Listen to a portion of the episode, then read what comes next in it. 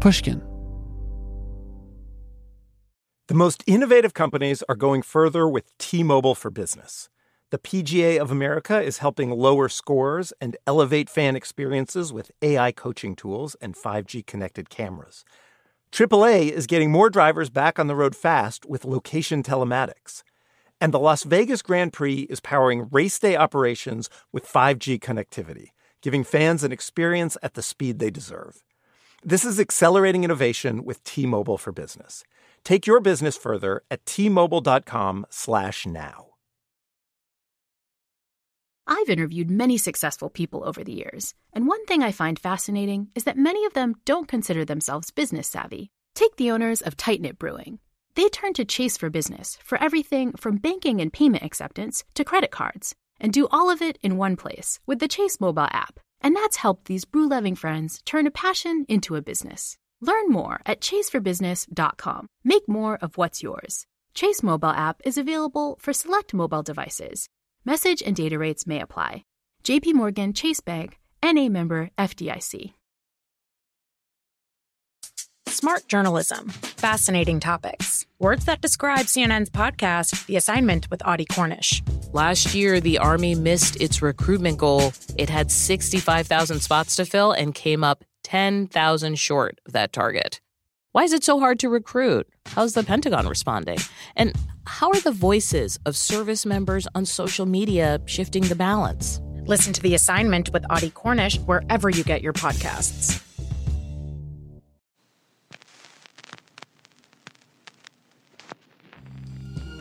This is Talk Easy. I'm Sam Fragoso. Welcome to the show.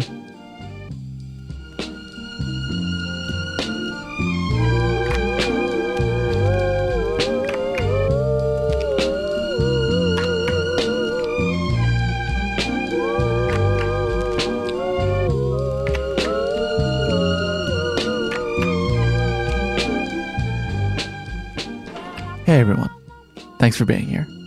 Today, I am joined by actor Glynn Turman.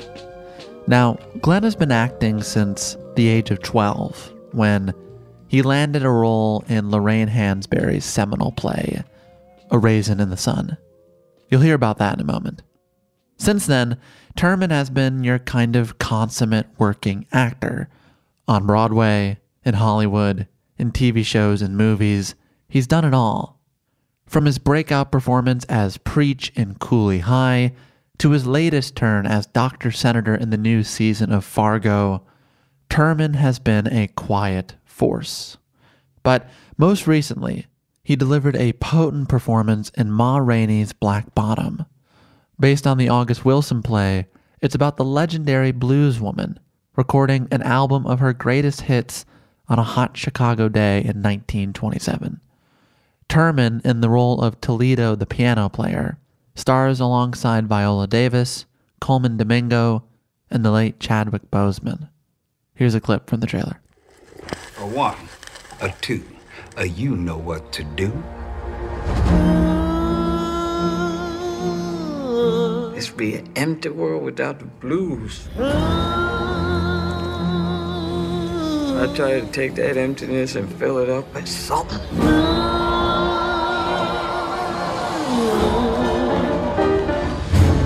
They want to call me Mother Blues. That's all right with me. It don't hurt none.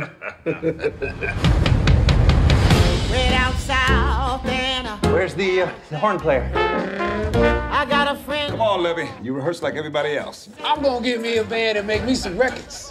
I knows how to play real music, not this jug band shit. You call that playing music? I know what I'm doing. Go on and fire me, I don't care. When I got there, they began to say. Get the people's attention. That's when you and Slow Drag come in with the rhythm part. Me and Cutler play on the break. Now, Turman is one of those actors you've seen on screen for decades.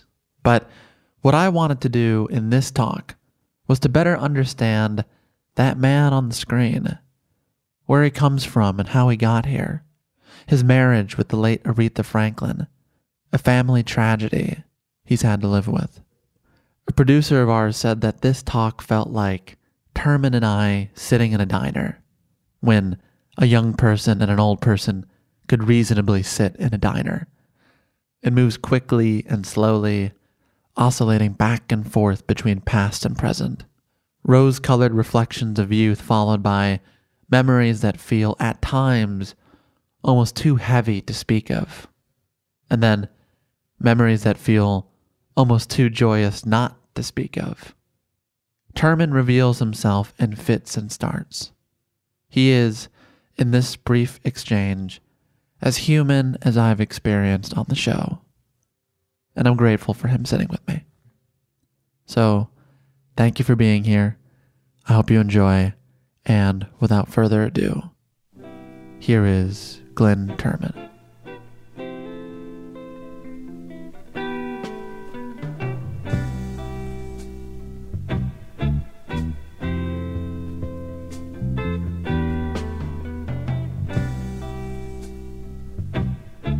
What do you prefer as an introduction generally? I, do I go Mr. Turman? Do you want me to go Glynn? What what is what do you prefer? Emmy Award winning actor Glynn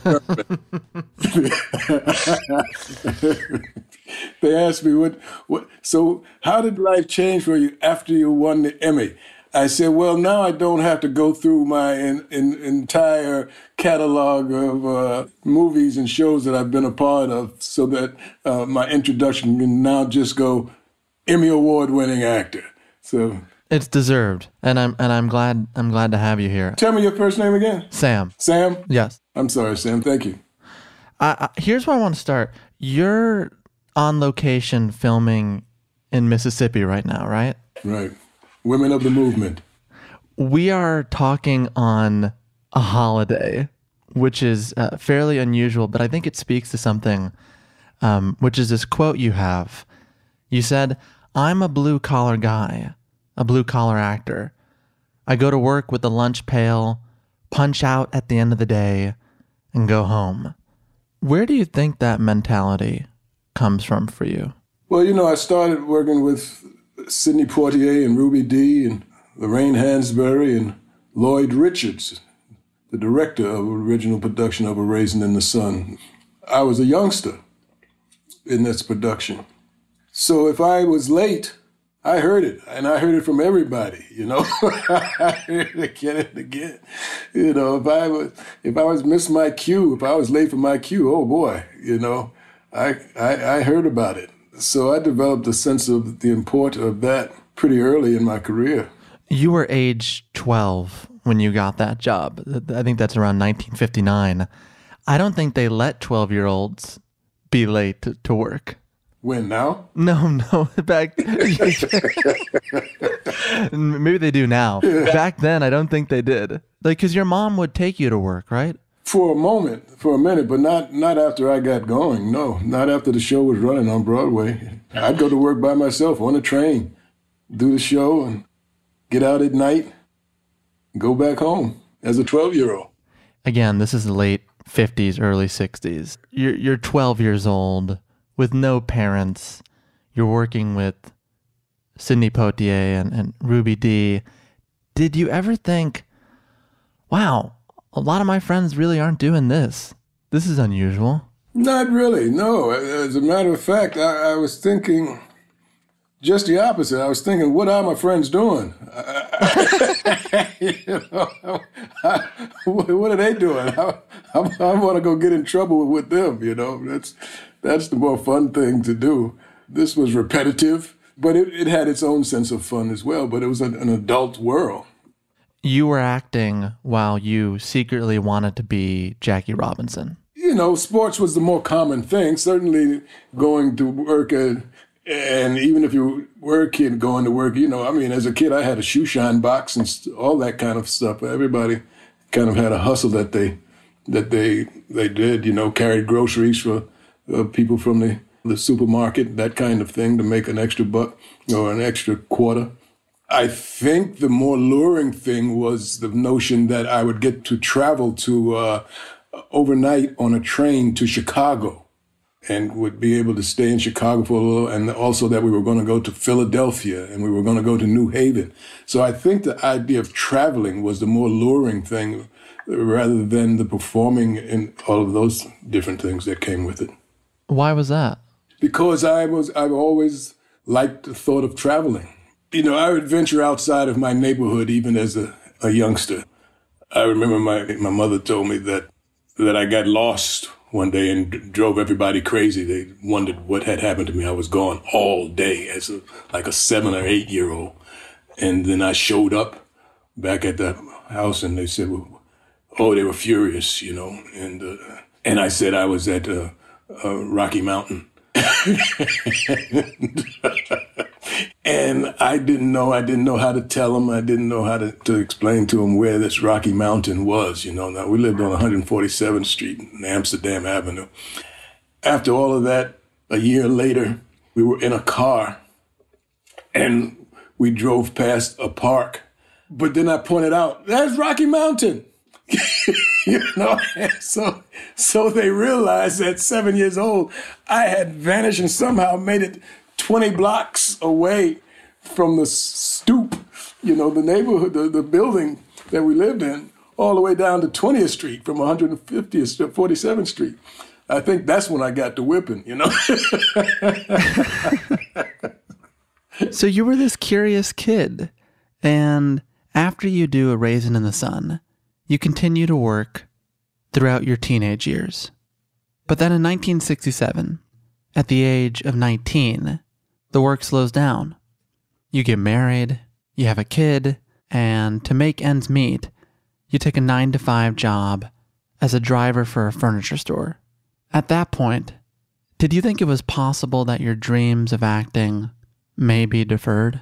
I was I was always looking for acting work you know, backstage is the paper that you, you read as an actor to see what jobs are being auditioned for. So I was always reading backstage. And one of the things about this, this furniture company that you have to understand is that it was a stop for many actors. The big thing that it bragged about was the fact that Steve McQueen used to work there. So I wasn't the only actor working for this furniture company. You know, uh, there were a couple of guys. Uh, buddy, I remember Jack English. He he worked there. There were enough guys to talk about acting or what jobs were going on and so on and so forth, as there were guys to talk about, you know, sticking up gas stations and that kind of thing. Because it was a it was a pretty rough environment down on the docks. It was the, it was the environment of uh, on the waterfront You Remember the movie On the Waterfront? Of course. The meat hanging in, and all in the hooks and the, well, that's Gansevoort. It was down around Gansevoort before Gansevoort became so chic. And the good thing about it was that the owner of the company, Julie Kay, would not get so pissed. You couldn't, you didn't have to necessarily lose a job because you took time off to go for an audition. So I had a little leeway, a little clout, you know, and was able to do that. I was always searching for the, the next acting gig. At 19, 20, going out for these auditions, working these nine to five jobs, were you ever nervous about your future or, or uncertain about where you were going to go with the responsibility of having a kid? It was no laughing matter, you know. It was uh, life dealing out the cards, and some of those cards were not favorable. How do you get through that? Two things ignorance and uh, hard headedness. You know, I'm hard headed because I, my mother would say, stay on the stoop and, uh, and play right here, and I'd end up down on 121st Street. that kind of behavior may help me uh, pursue beyond my boundaries, go beyond my boundaries, no matter what the consequence. And uh, a certain ignorance is bliss, you know, naivety. I was too hard headed to quit. What were you ignorant of? Oh, the consequences. The consequences are that you have a family, you got they've got to eat, you've got to keep a roof over your head. How are you going to do that? Well, anybody who's got any sense of smarts about them would say that's you know this is not an easy situation. But the the point is to how badly do you want what you're pursuing? And uh, I wanted it badly. Was it hard to remain optimistic? No, because I knew it was possible. Don't forget, I started out on Broadway. I started out at the top. So I knew where the top was, and I knew I belonged there. It was a place that I could, uh, uh not foreign to me. It was a place that I could strive for. It was accessible. So it wasn't a pipe dream for me. Do you remember the moment where you thought, okay, I think, I think this is going to happen? Yeah. As you said, I was a, I was a truck driver and saw in the paper that there was a job, a play being directed by Lloyd Richards.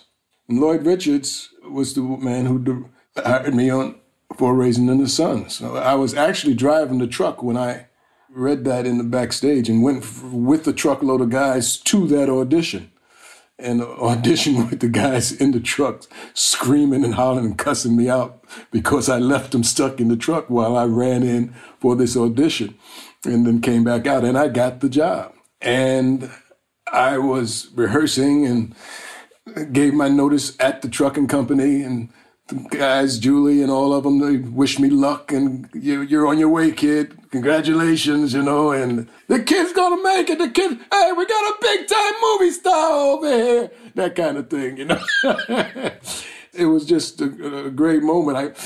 I, I said to myself during rehearsal, you know, with a stellar cast, Barbara Ann Teer, you know, and and Roger Robinson, and uh, Wynn Handman was the producer of this. Wynn Handman from the American Place Theater, so it was a notable company.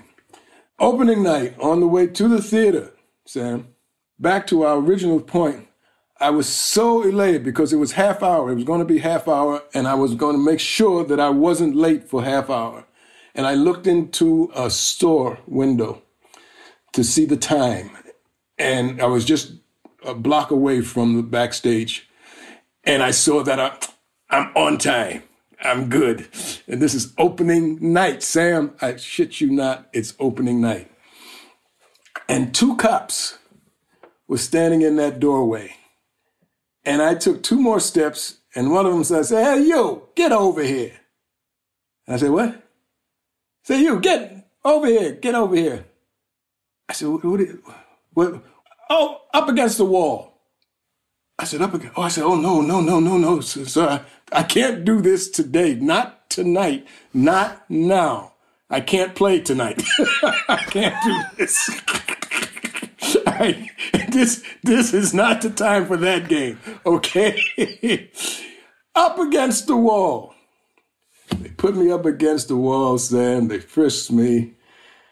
And it was a time, it was in the early 60s, so they had a thing called the Civilian Review Board because a lot of that harassment was going on at that time, like it's not now. And um, because they had the Civilian Review Board, I asked the officer, badge number 1770, I asked him why he was stopping me and that I needed to have his badge number. And boy, oh boy, what did I say that for? That pissed him off, and he took that stick and he bounced that stick off of my little skinny legs and threw me in a car and took me to the precinct. And that was opening night of a play that I was starring in that night, right down the street at the American Place Theater. So, yeah, as soon as I said to myself, I think I can make a living doing this, life reared its head again and said, "Yeah, well, there are a few, few caveats, a few things that, that are givens, you know. So don't forget this lesson." Isn't that something? That these two realities can sit right next to each other. You feel you've made it, and yet the world you were living in said, "Not so fast." Well, that's that's a lesson that you learn. You know, you the point isn't about making it. The point is the journey. The journey is what makes the experience worthwhile. It's not getting to be anyone in particular. It's who you are when you get there as a result of the journey. That night when you were supposed to be on stage, mm-hmm. who did you call? I called the theater, and of course, they were furious Because as I was being searched on the street, the, the mink coats were walking right past me. They were on their way to the theater to see me. you know? the little ladies with the blue hair and the whole thing. I'm up against the uh, wall, you know. So I uh, called Wynn Handman and Lloyd backstage and told them that I was arrested. They're going to book me downtown. Then I, I called my wife and then I called my aunt. And they, uh, I told my wife, don't try to come get me. My aunt would get me because where they were going to take me down to the court was not too far from where she lived. And Wynn had told me, don't worry, he'd come down and he'd bail me out, which he did. But I was furious. I'm laughing now, but I was. You wonder how people get chips on their shoulders. That became a major chip. A major chip for a long time. Growing up in the era that you did, and in the household that you did, again, I think it's for context, people must know in your childhood home, you had people like James Baldwin around. How conscious were you of race in that moment? Hello, hello. This is Malcolm Gladwell from Revisionist History. In my book, David and Goliath, I tried to figure out how some people find the strength to take on the established way of thinking and turn it upside down. What does it take to be a disruptor? And I concluded that a disruptor is someone with a rare combination of three traits. First, you have to be open. You have to be willing to see and do things in new ways. Secondly, you have to be conscientious, to follow through and make things happen. Those two are obvious. But the third one is the crucial one. You have to be willing to do what you think is right, even when everyone around you thinks you're an idiot. There isn't a brilliant innovator in history who wasn't surrounded by naysayers.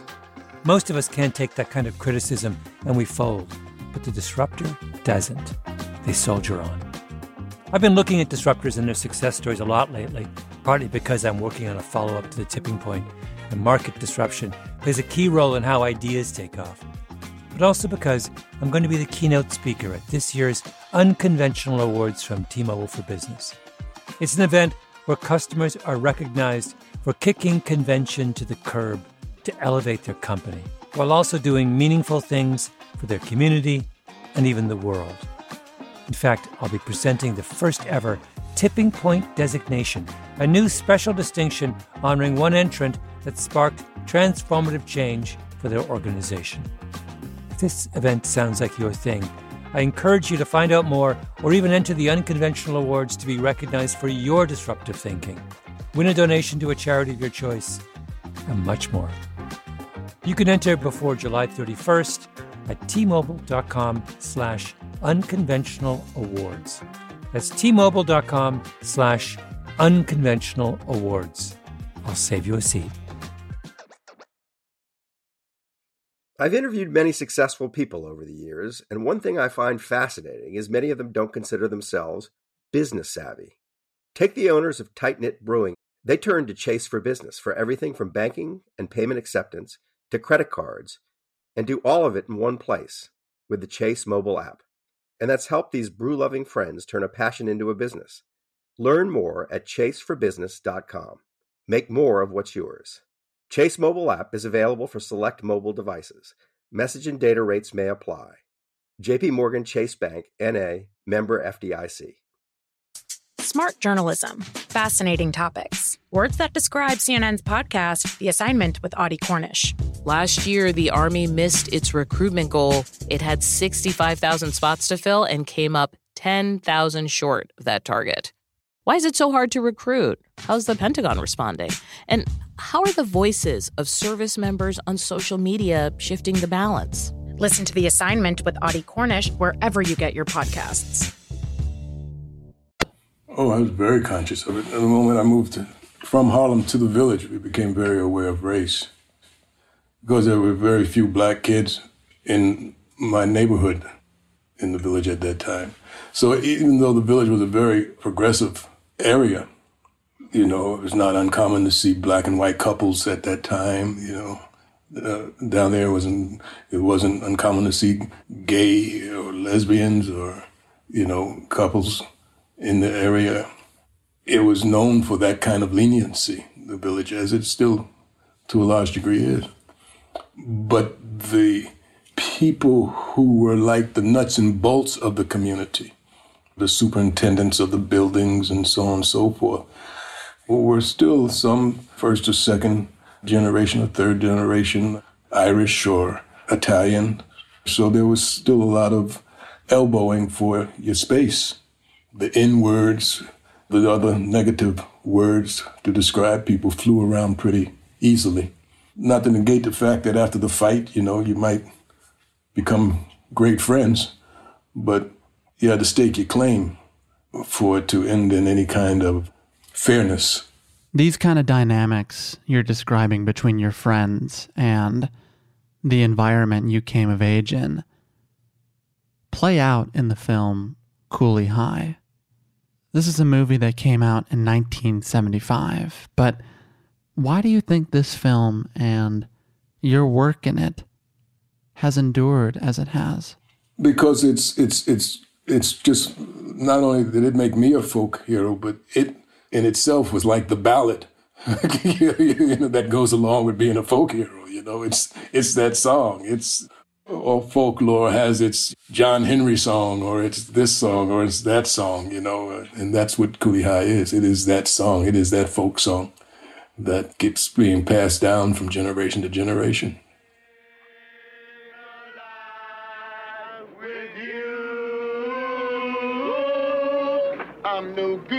I'm no good for you, for you. But what can I do, baby? Baby, baby, baby, I do so much thinking of you.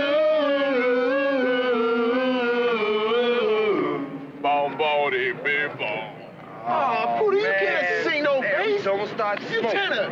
Tyrone, you be baritone. Willie, you be bass. And preach, stay out of it. Hey, you square still walking? Come on, check out some of this luxury, brother. Hey, hey, hey. Hey, man, we all get this wrong. Don't worry about it. Hey, this is bad. You like it, huh? Yeah. Ooh. Hey, y'all, come on.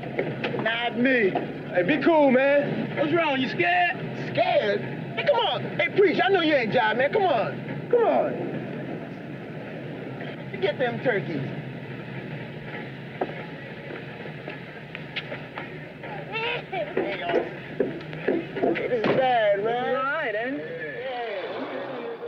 I knew what what it was going in. I had worked with both the playwright and, and the director before, and I knew their integrity and their work. So I felt I would be a part of something that everyone was doing their best. I was excited. It was my first lead role in a, in a motion picture. You have a quote. You said, When I was a young man starting out, some said that if it had been a different era when it came to acknowledging black performers for awards, that's what I would have received back in the day. But back then, they weren't giving us our propers. That little story I told you about being arrested on the first day, opening day, opening night, let me know an important lesson. Things are going to be the way they are going to be. Your job is to keep on keeping on. So that's all I do is I keep on keeping on. I, I don't have time to worry about what that was going to be or what I should have deserved or what I should have gotten or how it would have worked out if it if it was fair or not. I don't do that. Have you passed that mentality on to your kids? I believe so. I don't know if they got it from me, but if if they did, I know that they're all they're all troopers and have all kept on going, you know, and things have not always been easy. In 2008, you're in a very special episode of In Treatment, which is how we now must refer to you as Emmy Award winning Glynn Turman. Yes, indeed. I, my apologies if I did not properly announce you that way. It's okay. Don't let it happen again, Sam. Okay, okay. Yeah. You got to hold me accountable here. Right. I, I bring this episode up, Emmy Award winning actor Glynn Turman, because Stop it. I was, I was making sure you were listening. I was I was making sure you weren't checking out.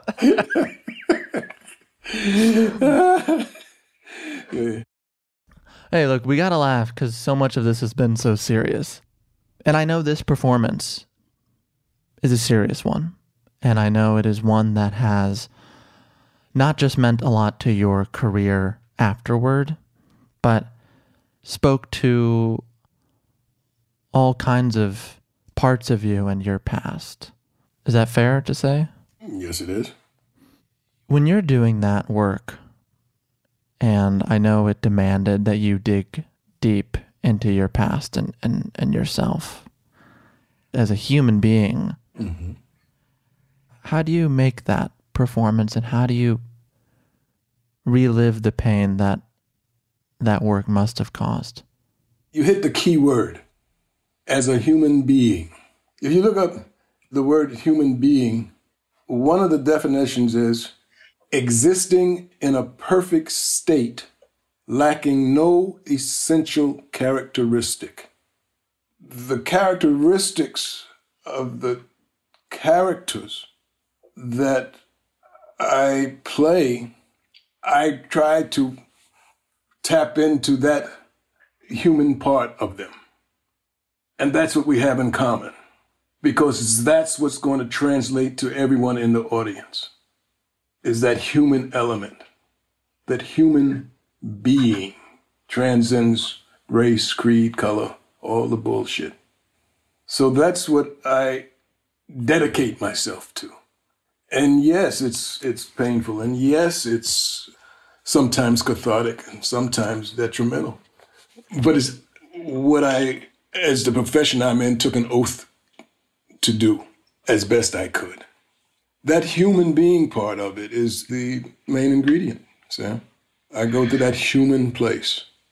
What you did in that performance and what you've done throughout your career, and I'm sure you know this, but you know, people use art to not only better understand themselves, but to get by, to keep going. Mm-hmm.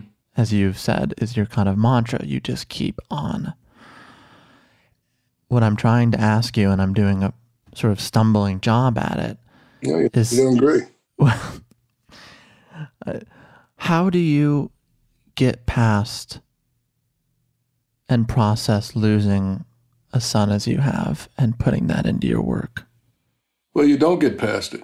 That's that's the thing. You never get past it. I wouldn't get past it even if I weren't an actor. I wouldn't get past it you learn to live with it. And in learning to live with it, it can be, in my particular business, it becomes, I don't want to say a tool, but it becomes a part of my creative process. I don't ignore it. I don't run from it. It's usually at my fingertips and it's there whether I want it to be or not. It's in my life whether I want it to be or not. But you don't get past anything. No, it's as it's as fresh now as it ever was. You live with it. Yeah.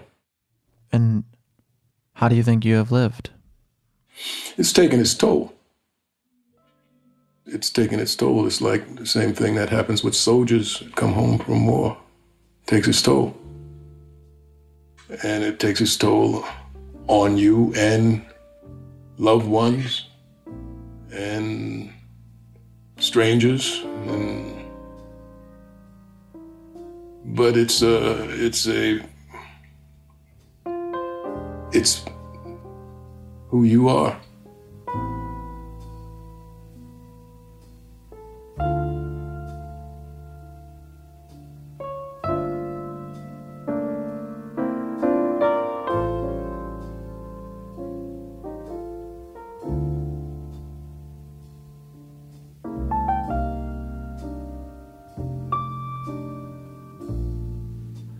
this year, this pandemic, has forced everyone to really consider what do you want to do with your time?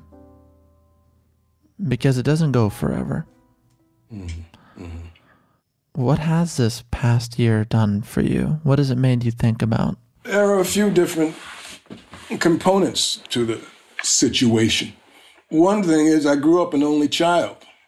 So I'm not unfamiliar with spending a lot of time pretty much alone. you know what I mean? I'm, I do not get lonely easily. I kind of know how to fill my time. Sometimes it's with too much thought in my own head, but that was what, as a kid, made me have such a vivid imagination. So that imagination is served with time like this, or it it is called into play in time like this. One thing that's been great is I've been playing the piano. It, it stems from Ma Rainey's Black Bottom and playing the character Toledo. I just continued to go on with that and having a wonderful time developing that character. My wife and I have had a great time together. We really do still like each other. so far, so good. You know, we just celebrated 29 years married uh, yesterday, as a matter of fact. And uh, she's still all right. She's still an okay kid, you know. Not a bad girl, you know. So that's been wonderful to, to, to come to know, you know, um, on location now and miss her dearly. And I've got the, the grandkids, and the, they just keep popping out. I guess they've my kids have had a lot of time to themselves to pop time, time. So all of a sudden, here come all these little ones, you know, in this last year. Boop, boop, boop. I say, oh, okay, I see what this COVID uh, quarantine has done for you guys. And so, I, I've never heard a parent describe their kids having kids as, I think they've had a lot of time on their hands. you know, pop, pop, pop, pop, pop. So you know that's that's great. You know to to uh, to see all of that that's happening. The work continues to come, and that's a great thing. So here I am, riding it out like everyone else. Before we get out of here, because I know we have to go, we've talked a lot about your work, but I'd be remiss to not mention the late Aretha Franklin and all that she brought into this world. I know you two were married for a time and remained close until her passing. So, if you're open to it, I wanted to watch this performance with you. All right, let's see. This is Aretha Franklin in 2015 at the Kennedy Center honoring Carole King with a song called A Natural Woman.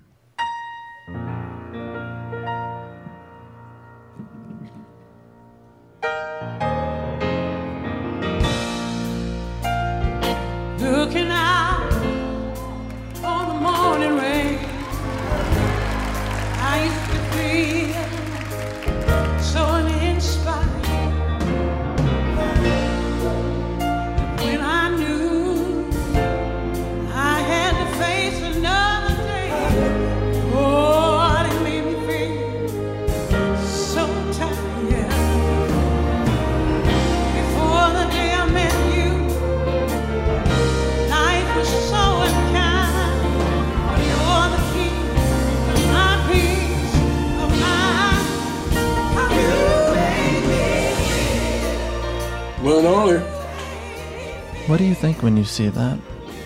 Well, there are so many moments and instances that I can look at from perspectives that have not been captured on film. So I, I think that one is a, is a wonderful moment. But it put in mind another instance that I was there for when she and I were married, when she went to sing for the Queen Mother of England. That moment was amazing as well, as was this, but not captured. And I, I think there are not many who can relay it. But I'll tell you, Sam, because I like you. We were in Europe for her performance for the Queen Mother. And in the audience was Prince Charles and Lady Diana. And Sammy Davis Jr. was making the announcement to introduce Aretha. And I never forget this introduction. Sammy said, Ladies and gentlemen, Queen Mother, it's wonderful to be here with the royalty, Britain's royalty, but we have royalty of our own in America. We have the Duke of Ellington. We have the Count of Basie. And ladies and gentlemen, the Queen of Soul, Miss Aretha Franklin. And she came on and tore the house down. So it was a wonderful moment, and that put me in mind of that. That's wonderful. My last question for you, because that video, I have to say, I've watched it probably a hundred times. Mhm. And every time I watch it, Mhm. it is like how I felt watching your work in Ma Rainey or something in that performance and in treatment, or even we go back to Cooley High. There is something in that that is so human. And that is the power of of all of this.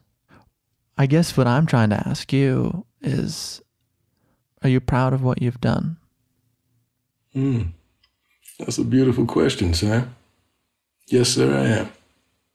Yes, I am. I was I was given a gift.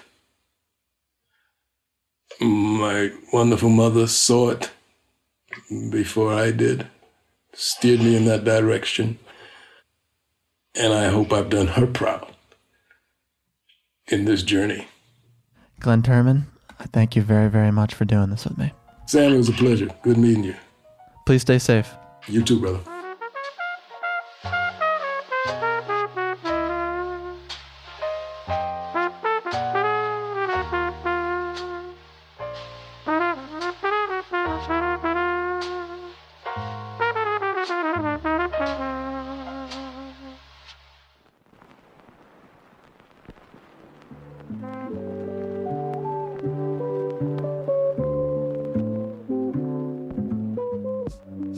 That's our show. Special thanks this week to the good people at the Anderson Group. I'd also like to thank Mr. Glynn Turman. His latest role is in Ma Rainey's Black Bottom, which is available to stream on Netflix right now. To learn more about Glynn and his work, you can visit our show notes at www.talkeasypod.com. If you'd like to hear other conversations with brilliant actors, I'd recommend our talks with Sam Waterston, Keith David, Matthew McConaughey, Edward Norton, Laura Dern, Holland Taylor, and Pam Grier. You can listen and subscribe to our show on Spotify, Apple Podcasts, Google Podcasts, Stitcher, wherever you do your listening. If you do happen to use Apple, iTunes, Apple Music, whatever it's called, leaving us a review there is still a great way for new listeners to find our program. If you'd like to join our mailing list, drop us a line at talkeasypod at gmail.com.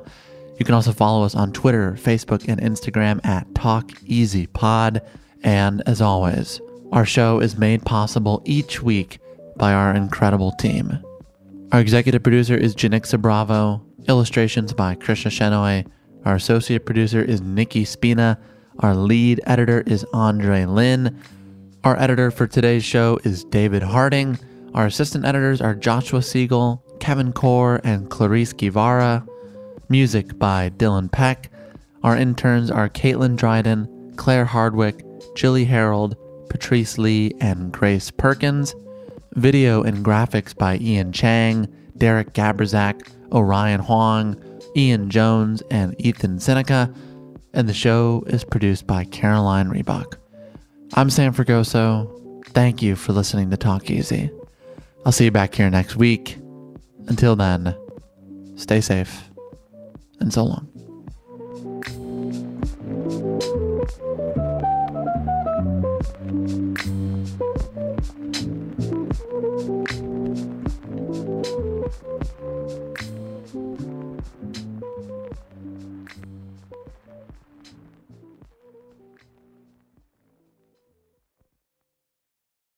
The tradition of breaking tradition continues with the return of the unconventional awards from T Mobile for Business at Mobile World Congress.